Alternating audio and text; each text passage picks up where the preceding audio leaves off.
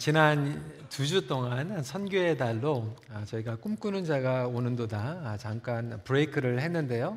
오늘 다시 말씀으로 돌아와서 오늘 제목은 영혼의 어두운 밤이라고 하는 제목으로 말씀을 나누도록 하겠습니다. 하나님께서는 어두운 밤 가운데서도 우리와 함께 하십니다. 믿으십니까? 인생의 어두운 시간을 우리가 지날 때가 있습니다. 요셉이 감옥에 들어간 것 같이 우리 인생에서도 마치 영적으로 감옥에 들어간 것 같이 그리고 광야를 통과하는 것 같은 그러한 어두운 시간들이 있습니다. 그 시간은 분명히 우리 인생에 있어서 아주 힘든 시간일 것입니다.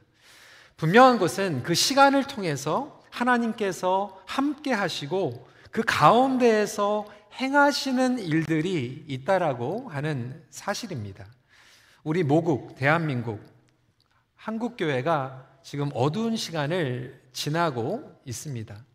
이 토론토 교민 사회도 마찬가지, 우리 이민교회도 마찬가지로 어둡고 혼란한 시간을 지나고 있습니다.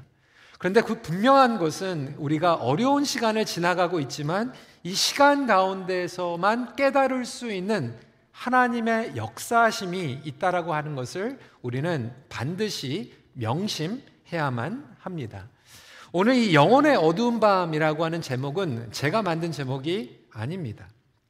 영혼의 어두운 밤이라고 하는 용어는 천오백사십이 년부터 천오백구십일 년도에 활동한 십육 세기의 수도사였던 십자가의 성 요한, Saint John of the Cross 라고 하는 분이 쓴 책 제목에서 유래하고 있습니다.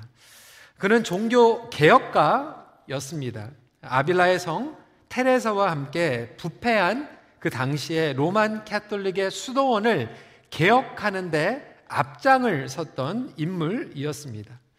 원래 이름은 성 마티아 요한이었는데 십자가의 요한이라고 바뀔 정도로 그는 그리스도의 십자가를 묵상했고 그리스도의 십자가를 선포했으며 십자가의 헌신에 대해서 외쳤던 인물입니다.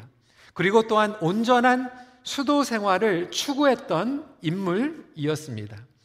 하지만 천오백칠십칠 년도 시월 달에 그의 개혁을 반대하는 수도사들에게 납치되어 가지고 톨레도 수도원에 십일 개월 동안 감옥에서 감금이 되고야 맙니다.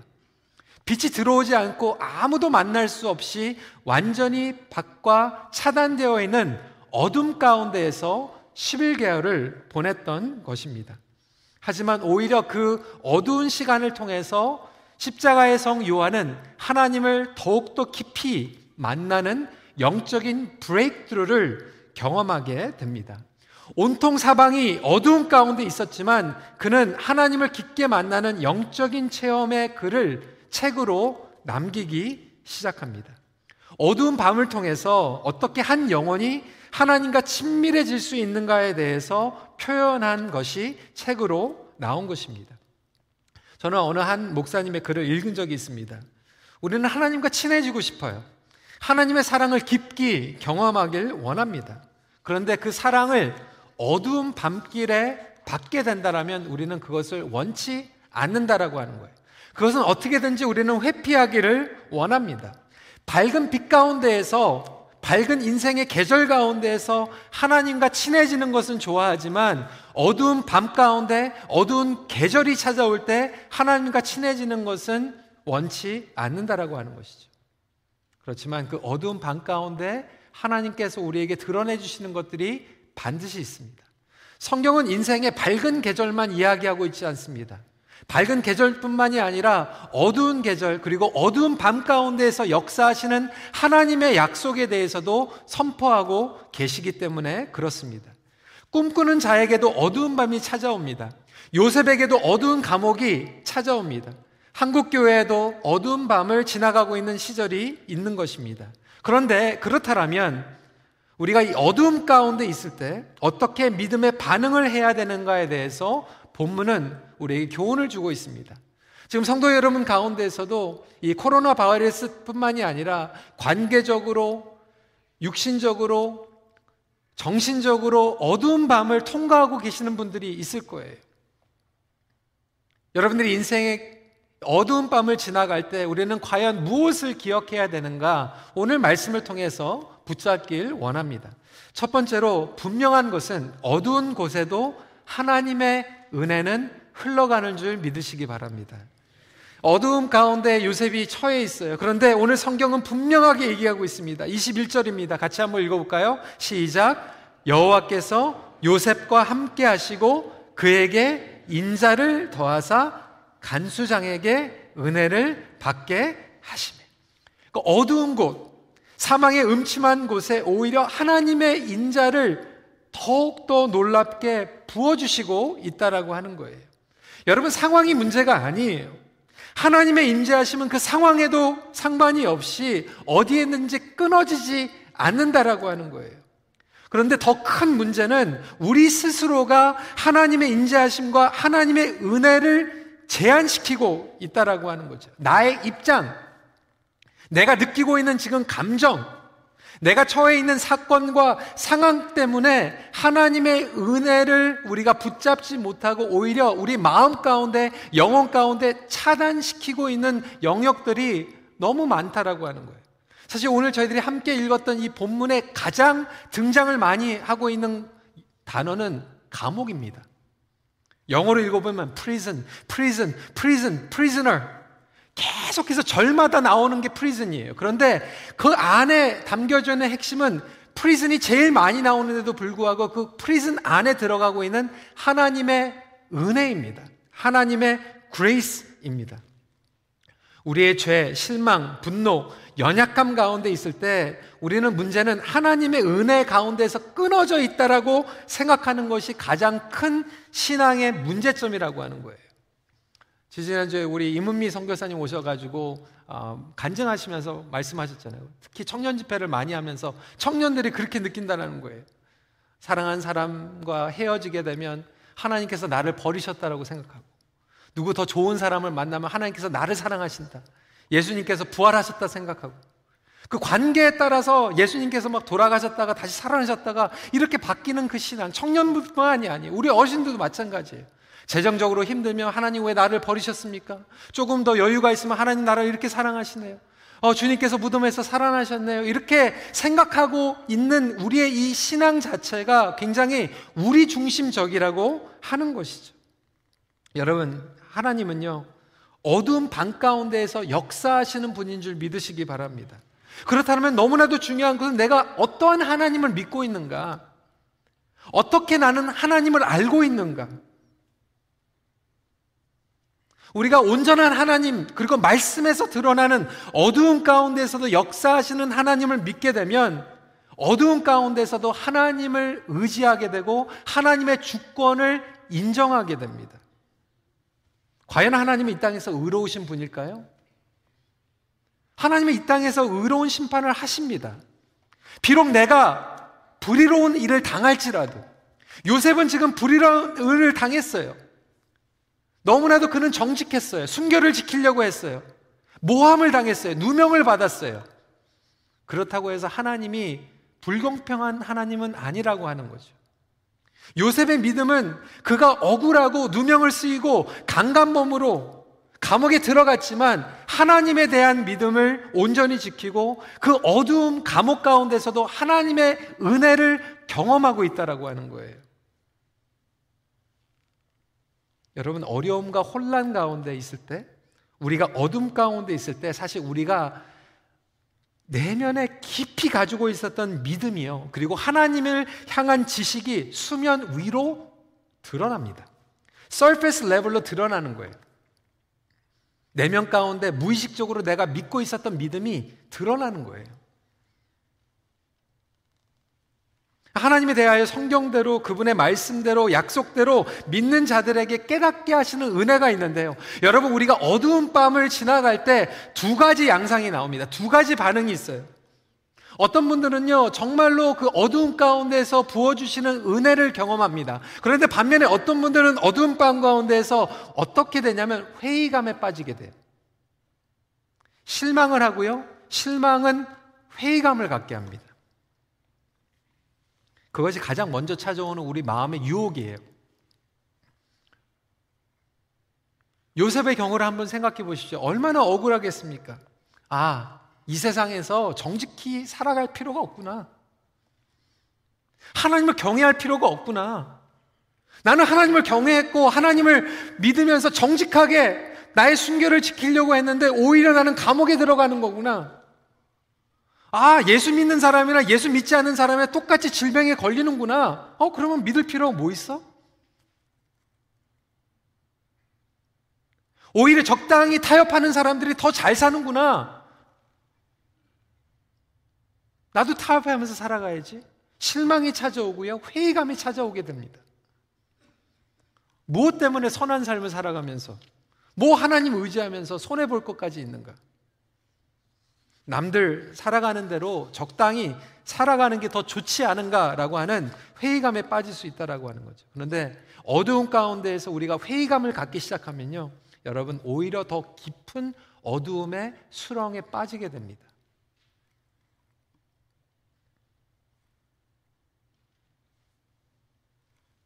우리가 관계에서도 어두움에 들어갈 때가 있습니다. 다른 사람들에게 상처받을 때가 있어요.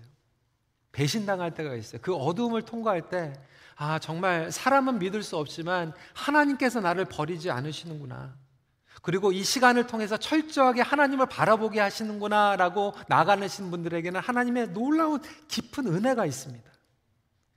근데 회의감에 빠져가지고, 그래, 교회 나가봤자, 목장 나가봤자 다 똑같은 거야. 그래, 이 차이에 나도 그냥 다 공동체 끊고 혼자 나만 믿고 살아가자. 회의감에 빠지게 되면 더 깊은 영적인 수렁에 빠지게 되는 거죠.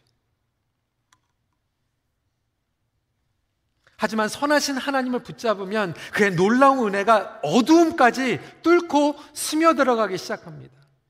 하나님의 은혜는요, 차단될 수가 없어요. 하나님의 은혜는 여러분들이 가장 어렵고 힘들고 어두운 밤에 거할지라도 그 밤을 뚫고 스며드는 은혜인 줄 믿으시기 바랍니다. 저는 분명히 지금 이 시간에 대한민국, 그리고 우리 한국교회, 이민교회 하나님께서 주시는 은혜가 있다라고 믿습니다. 우리가 편안할 때, 아무런 생각 없이 드릴 때 예, 예배 가운데서 주시는 은혜보다 다른 은혜가 있다라고 하는 거예요. 어두운 순간을 통과하고 계십니까? 그 가운데 하나님의 은혜가 스며들기를 갈망하며 기도하시길 바랍니다. 마음 가운데 그렇다면 그 은혜를 경험하기 위해서는 은혜를 받을 수 있는 자세를 준비해야 돼요. 그 은혜를 받을 수 있는 자세를 하나님께 고정하면 어떠한 일이 생길까요? 두 번째입니다. 온전한 자세를 통해서 형통을 경험하게 됩니다. 어둠을 통과하면서 어떠한 자세를 갖는가? 믿음은 온전한 자세를 갖게 해요. 여러분, 믿음과 자세는 똑같은 거예요. 믿음을 온전하게 가지고 있으면 온전한 자세를 갖는 거예요. 우리의 삶 가운데 자세가 삐딱해져 있는 이유는 우리의 믿음이 삐딱해져 있기 때문에 그런 거예요. 우리의 자세가 왜곡되어 있는 것은 믿음이 왜곡되어 있기 때문에 그런 것입니다. 정말로 하나님을 믿으면요, 소망의 자세를 붙잡습니다. 정말로 하나님을 믿으면요, 신뢰의 자세를 갖습니다. 정말로 하나님을 믿으면요, 두려움에 빠지는 것이 아니라 평안의 자세를 가질 수 있습니다. 말씀을 붙잡는 자세를 가질 수 있어요. 우리가 그런 자세를 가질 때 우리에게 놀라운 형통을 경험케 하시고, 요셉이야말로 감옥에 들어갔지만 하나님께서 은총, 형통을 베풀어 주십니다. 이십삼 절 말씀 같이 한번 읽어볼까요? 시작. 간수장은 그의 손에 맡긴 것을 무엇이든지 살펴보지 아니하였으니 이는 여호와께서 요셉과 함께 하심이라. 여호와께서 그를 범사에 형통하게 하셨더라. 요셉의 자세는요, 감옥 안에 있든지 감옥 밖에 있든지 바뀌지가 않아요. 여러분, 우리는 형통에 대해서 잘못 이해하고 있어요. 기복신앙에 물이 젖으신 많은 분들은 어 형통 그러면 감옥에 안 가는 게 형통이에요. 잘못했는데 감옥에 안, 안 가는 게 형통, 병에 안 걸리는 게 형통, 좋은데 취직하는 게 형통. 여러분, 성경이 얘기하고 있는 형통은 그렇지가 않아요. 요셉의 형통은요, 보디발의 집에 있든지 감옥에 있든지 하나님께서 함께 하시는 형통이에요. 내가 원하는 대학에 들어가든지 들어가지 않든지 하나님께서 하시는 것이 형통이에요. 내가 A라고 하는 직장에 들어가기 원했는데 A에 들어가지 못해서 B라고 하는 직장에서 일하고 있는데 하나님께서 함께 하시는 것이 형통이에요.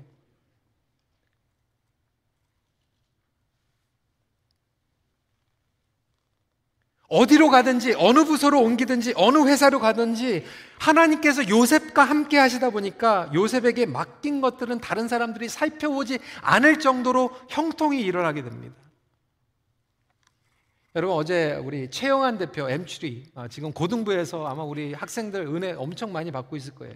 우리 청년들 그리고 다운타운에서 간증을 하는데요, 어제 우리 새벽에 나오신 분들은 들었겠지만 이 최영환 대표가 그 장교 그 시험을 보고 장교를 이제 배치받으면서 그렇게 기도를 했다는 거예요. 새벽 기도에서 하나님께 간절히 기도한 거예요. 하나님, 좋은 자리로 가게 해주세요. 그렇게 기도했는데 좋은 자리로 간 게 아니라 디 엠 지로 발령받았어요. 다른 데는 다 교회가 있는데 그 디 엠 지는 교회가 없는데 하나님께서 그 기도를 들어주지 않았어요. 어떻게 역사하셨을까요? 그 디 엠 지에 가가지고 계속 기도해서 하나님, 여기 교회가 없는데 교회 세워주세요. 교회를 주세요. 하나님께서 어떻게 하셨을까요? 교회를 주셨어요. 여러분, 그게 형통인 줄 믿으시기 바랍니다. 내가 원하는데, 내가 가고 싶지 않은데 막 막아주고 내가 원하는 데만 가는 형통이 아니라 그거에 상관이 없이 내가 어디로 가든지 하나님께서 함께 해주시고 하나님께서 하나님의 신령한 복과 은혜를 부어주시는 그 놀라운 형통이 우리 삶 가운데 임하길 간절히 기도합니다. 우리 부모님들 우리 자녀들을 위해서 그렇게 기도하셔야 돼요.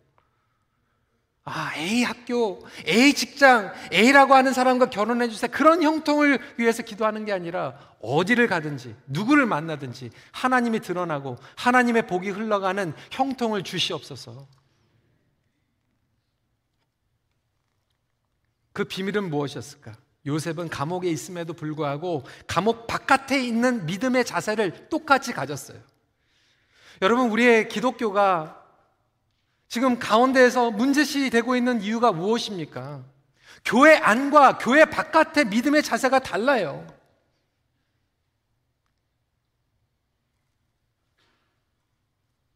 많은 성도들이 교회는 끔찍하게 아끼고 교회는 보호하려고 하지만 세상에 나가가지고 세상은 교회를 사랑할 만큼 사랑하지 않아요. 하나님은 이 세상을 사랑하시고 오히려 세상 밖으로 나가셨는데 우리는 교회는 목숨과 같이 내 목숨과도 바꿀 수 있을 정도로 지키고 보호하려고 하지만 세상에 나가가지고는 그렇게 행동하지 않다 보니까 세상에서 욕하는 거예요.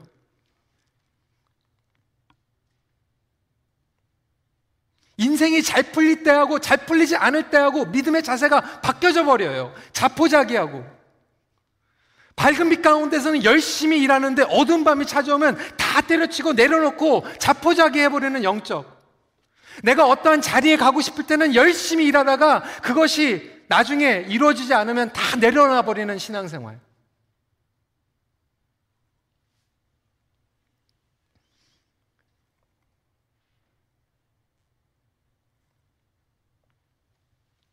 그 이중성, 이기주의 신앙.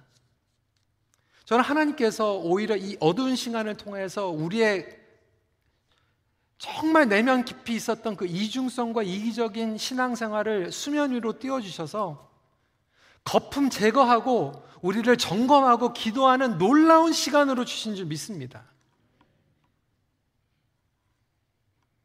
우리 목자 목녀들에게도 말씀을 드렸어요. 정말 신문을 보니까 감동이에요. 지금 대구가 난리가 나지 않았습니까? 차단되고 병원이 모자라고요. 의사 선생님들이 모자라고 간호사들이 모자라는데 서울에서 아니면 다른 도시에서 은퇴한 의사 선생님들이, 은퇴한 간호사들이 그래도 사람 살리겠다고 내려가는 그런 기사들을 보게 됩니다.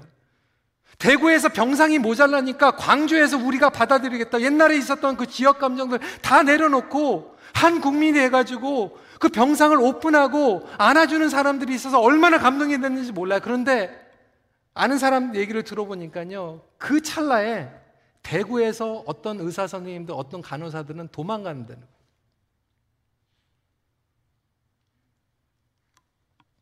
누가 누구를 탓할 수 있겠습니까? 많은 그러한 어두운 시간을 통하여서 우리 안에 있는, 내면에 있는 것들이 다 드러난다는 거죠.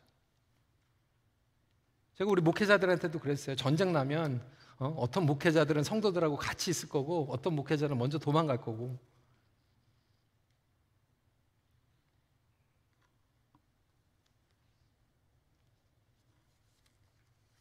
우리가 어두운 자리에 있을 때 우리는 어떻게든지 그 어두운 자리를 도망할 수 있을까가 아니라 그 어두운 가운데 있을 때 하나님께서 하시는 일들이 무엇인가를 바라보면서 오히려 그 어두운 자리 그리고 낮은 자리에서 하나님의 형통이 우리의 믿음과 우리의 자세를 통해서 흘러가기를 간절히 기도할 수 있는 우리 큰빛교회 그리고 우리 모든 성도님들에 되시길 간절히 기도합니다.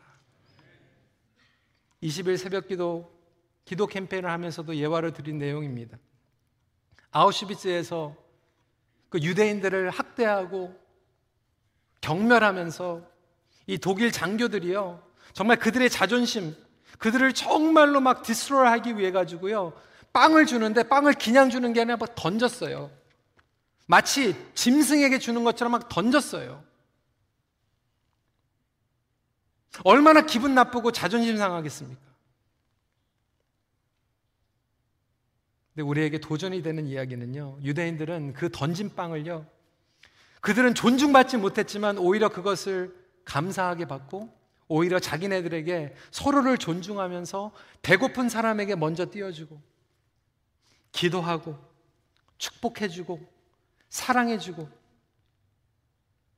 자신이 먹어야 될 빵을 양보해주고 힘든 사람들을 섬겨주는 그리고 오히려 그 시간을 통해서 안식일을 지키고 하나님께 예배를 드리며 하나님을 존중히 여기고 서로를 존중하게 여기며 믿음의 자세로 나아가기 시작했을 때 오히려 독일 장교들의 눈빛이 변하기 시작한 거죠.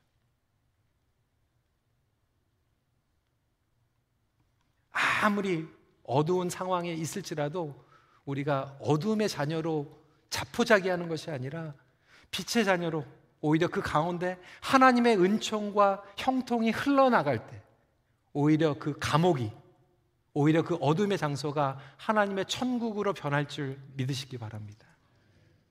차가운 환경 가운데서 따뜻한 미소와 따뜻한 자세를 유지하는 거죠. 여러분 주일날 오셨을 때 조금 다운돼 있어요. 여러분 이해합니다. 근데 여러분 여기 나오신 분들은 우리가 함께 영적으로 싸우는 동료예요. 환하게 웃어주세요. 하나님 찬양하세요. 우리에게 주신 놀라운 예배가 있지 않습니까? 상황과 이 환경을 초월하여 하나님께서 지금 우리에게 맡겨주시는 역사가 있어요. 형통하게 하시려고 맡기신 거예요. 지난주 우리 교회 같은 경우에서도 출석이 줄었죠. 온라인 보니까 동시에 수백 조회수가 있더라고요. 예배 끝나고 난 뭐 천사백 분 함께 예배를 들으셨더라고요. 하지만 우리가 어려운 시간을 지나가고 있어요. 그래서 너무나도 감사한 것은 어제 우리 임시당회로 모였을 때 장로님들 생각이 우리도 어렵지만 영적으로 긴장한 상태지만 지금 한국을 돕자. 대구시를 위해서 우리가 조금 뭔가 하자. 우리 힘으로 하기에는 부족하니까 우리 내일 노회에 가가지고 노회에 있는 다른 교회들과 같이 소통해가지고 우리가 뭔가 하자. 얼마나 감사한지 몰라요. 우리가 지금 두렵고 떨고 있는 어둠 가운데서 우리의 믿음이 패럴라이즈 되는 것이 아니라 오히려 이 어둠 가운데서 어떻게 하면 예수 그리스도의 밝은 빛이 비춰질 수 있을까 고민하고 기도로 붙잡고 나갈 수 있는 큰빛교회가 되면 좋겠습니다. 내가 있는 곳은 심지어는 감옥이지만 형통이 임할 수 있는가? 형통이 임할 수 있습니다. 감옥이라서 상황이 안 좋아서 불경기라서 기회가 주어지지 않아서 여러분 오해하지 마세요.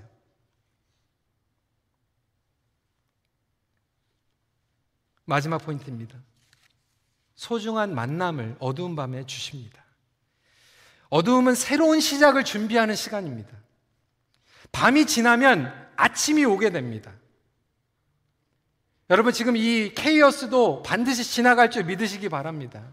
사실 믿어지지 않는 상황이잖아요. 그렇지만 이 또한 지나가리라. 다시 말해서 밤이 지나야만 아침이 옵니다. 태 속에 있는 생명도 어둠을 통과하면서 빛을 보고 나오잖아요.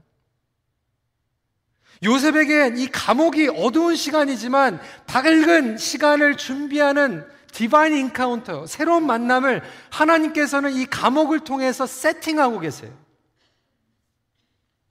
창세기 사십 장 이 절 삼 절 말씀 같이 읽겠습니다. 시작. 바로가 그 두 관원장 곧 술 맡은 관원장과 떡 굽는 관원장에게 놓아요 그들을 친위 대장의 집안에 있는 옥에 가더니 곧 요셉이 갇힌 곳이라. 하나님께서는요, 노예로 팔려온 정말로 별 볼 일 없는 요셉을요, 왕의 신하들, 엘리트들이 들어가는 감옥에 들어가 계세요. 왕의 죄수를 가두는 곳으로 보내세요. 이십 절에 그렇게 나와 있지 않습니까? 이에 요셉의 주인이 그를 잡아 옥에 가두니 그 옥은 왕의 죄수를 가두는 곳이더라. 이것은 분명히 하나님의 세팅입니다. 여러분, 그렇다고 해서 우리가 지나가는 이 환난 자체가 하나님께서 내리셨다 이렇게 오해하지 마십시오. 그렇지만 이 어둠을 허락하시는 가운데에서 하시는 세팅이 있어요. 다윗을 보세요. 다윗도 어두운 밤을 통과합니다. 쫓겨다녔어요. 광야에서 있었어요. 그런데 그 어두운 가운데에서 아둘람굴에서 범죄자들, 소외당한 자들, 쫓겨다니는 사람들을 만나게 하시고 공동체를 이루면서 평생 목숨을 걸고 이스라엘을 함께 세울 수 있는 하나님의 군대로 세워주십니다. 그리고 다윗을 위해서 충성할 수 있는 부하들을 만나게 하세요. 어디에서? 어두운 밤에서.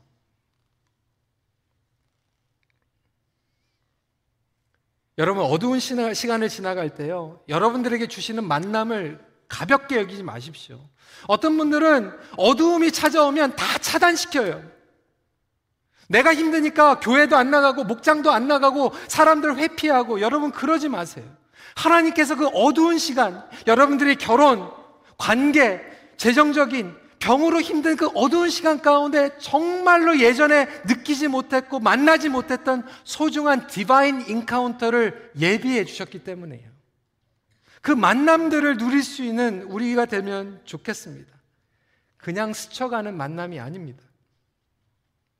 여러분들에게는 그 어두운 밤이 인생의 터닝 포인트가 될 수 있어요. 무엇보다 가장 소중한 만남은 예수 그리스도와의 만남입니다.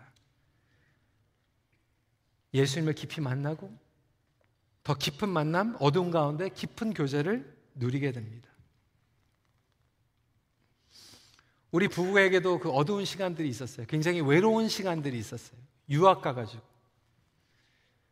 근데 그 외로운 시간, 어두운 시간을 통해서 하나님께서는 저희들에게 너무나도 귀한 친구들을 선물로 주셨어요. 제가 목회를 하면서 저에게 목회에 어두운 시간이 왔어요. 정말 하나님, 저 목회 못하겠습니다. 너무 실망스럽습니다. 너무 어렵습니다. 라고 생각했었던 그런 시간이 있었어요. 근데 목회적으로 가장 어두웠던 시간에 하나님께서는 정말로 더 깊은 하나님의 은혜를 만나게 해주셨어요. 그리고 그때 저에게 너무나도 소중한 영적인 멘토들을 만나게 해주셨어요. 그리고 영적인 멘토들은 지금도 나와 함께 하십니다. 나에게 하나님께서 주신 그 어두운 밤에 주신 선물이에요. 여러분들에게 지금 어두운 밤을 지나고 있을 때 하나님께서는 지금 소중한 만남을 주실 거예요. 소중한 친구들을 주실 수 있고요, 동역자를 주실 수 있고요, 무엇보다도 가장 소중한 것은 가장 소중한 예수님과의 만남을 허락해 주시고 예비해 주셨다고 하는 거예요. 그래서 저는 영적으로 제가 배우고 싶을 때, 그리고 또 심지어는 우리 교회에 동역자들이 올 때 제가 하는 질문이 있습니다. 뭘 물어볼까요? 당신에게 어두웠던 시간은 언제였습니까? 그리고 그것을 어떻게 통과하셨습니까? 그리고 그 시간에 무엇을 배웠습니까?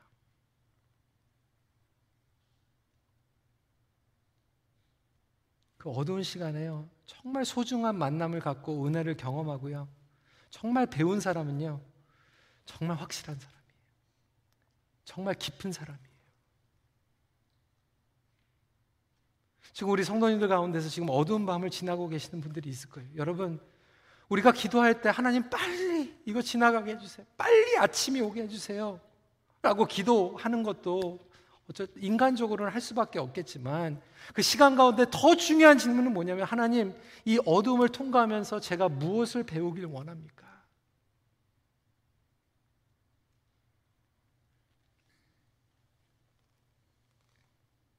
존 번연은 억울하게 감옥에 들어갔지만 그 어두운 감옥에서 하나님을 깊이 만나게 되고 철로 역정이라고 하는 역대 가장 최고의 베스트셀러를 남기게 됩니다. 지금 이 코로나 바이러스로 인하여서 하나님께서 우리 대한민국에 주시는 메시지가 있습니다. 한국교회에게 주시는 메시지가 있습니다. 하나님의 놀라운 세팅이 있다고 믿습니다. 신천지와 같이 잘못된 이단 사이비의 뿌리가 뽑아지고 정말 그 악하고 잘못되고 거짓되고 속여 있는 것들이 얼마나 이렇게 무서운가를 모든 사람들이 깨닫게 되고, 그뿐만이 아니라 우리 한국교회가 다시 한번 주님 앞에 겸손하게 숫자가 중요한 게 아니구나, 교회 사이즈가 중요한 게 중요한 게 아니구나, 교회 건물이 화려한 게 중요한 게 아니구나, 정말 하나님 앞에 영과 진리로 들어가는 예배가 더욱더 중요하구나, 어려움이 찾아왔을 때, 이 환란 가운데에서 이 어두운 밤을 통과할 때 정말로 하나님을 어떻게 믿고 나아가는 것이 중요한가를 다시 한번 깨닫고 나아가는 하나님의 놀라운 세팅을 통해서 저와 여러분들이 강고한 믿음으로, 담대한 믿음으로 나갈 수 있기를 다시 한번 기도합니다. 이기적인 신앙을 정화시키는 하나님의 세팅 가운데 우리 자신을 정결케 하는 시간으로 받아들이십시오. 말씀을 정리합니다. 하나님께서는 어두움 가운데서도 새 일을 행하십니다. 같이 기도하겠습니다.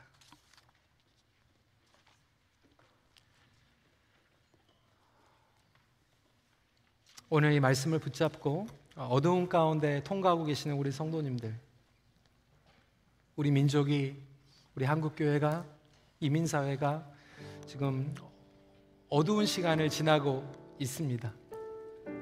하지만 이 시간도 절대로 우리를 하나님의 은혜에서 끊을 수 없다라면, 하나님이 이 어두운 가운데에서도 하나님의 은혜가 스며들고 하나님의 은혜가 드러나고,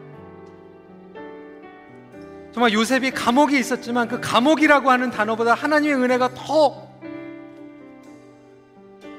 두드러게 두드러지게 드러난 것 같이, 하나님 우리의 삶 가운데서도 지금 코로나 바이러스 두려움 그거보다 더 두드러지게 하나님의 은혜가 스며들게 하여 주시옵소서. 하나님 나의 믿음의 자세를 점검할 수 있는 시간이 되게 하여 주시옵소서. 밝은 빛을 지나갈 때나 어두운 밤에 있을 때나 나의 믿음이 흔들리지 않게 하여 주시옵소서. 나의 자세, 자세가 바뀌지 않게 하여 주시옵소서. 주님을 향한 마음이 흔들리지 않게 하여 주시고, 오히려 이 시간을 통하여서 하나님께서 예비한 소중한 만남을 경험하게 하여 주시옵소서. 우리 이 시간에 다시 한번 우리 자신을 위해서 기도하시고요, 간절한 마음으로 또한 우리 대한민국과 우리 한국교회를 위해서 같이 기도하는 시간 갖도록 하겠습니다. 우리가 소리를 내서 기도는 하지 못할지언정 두 손을 주님 앞에 올려드리고 이 시간에 간절한 마음으로 마음으로 기도하는 시간 갖도록 하겠습니다. 기도하시겠습니다.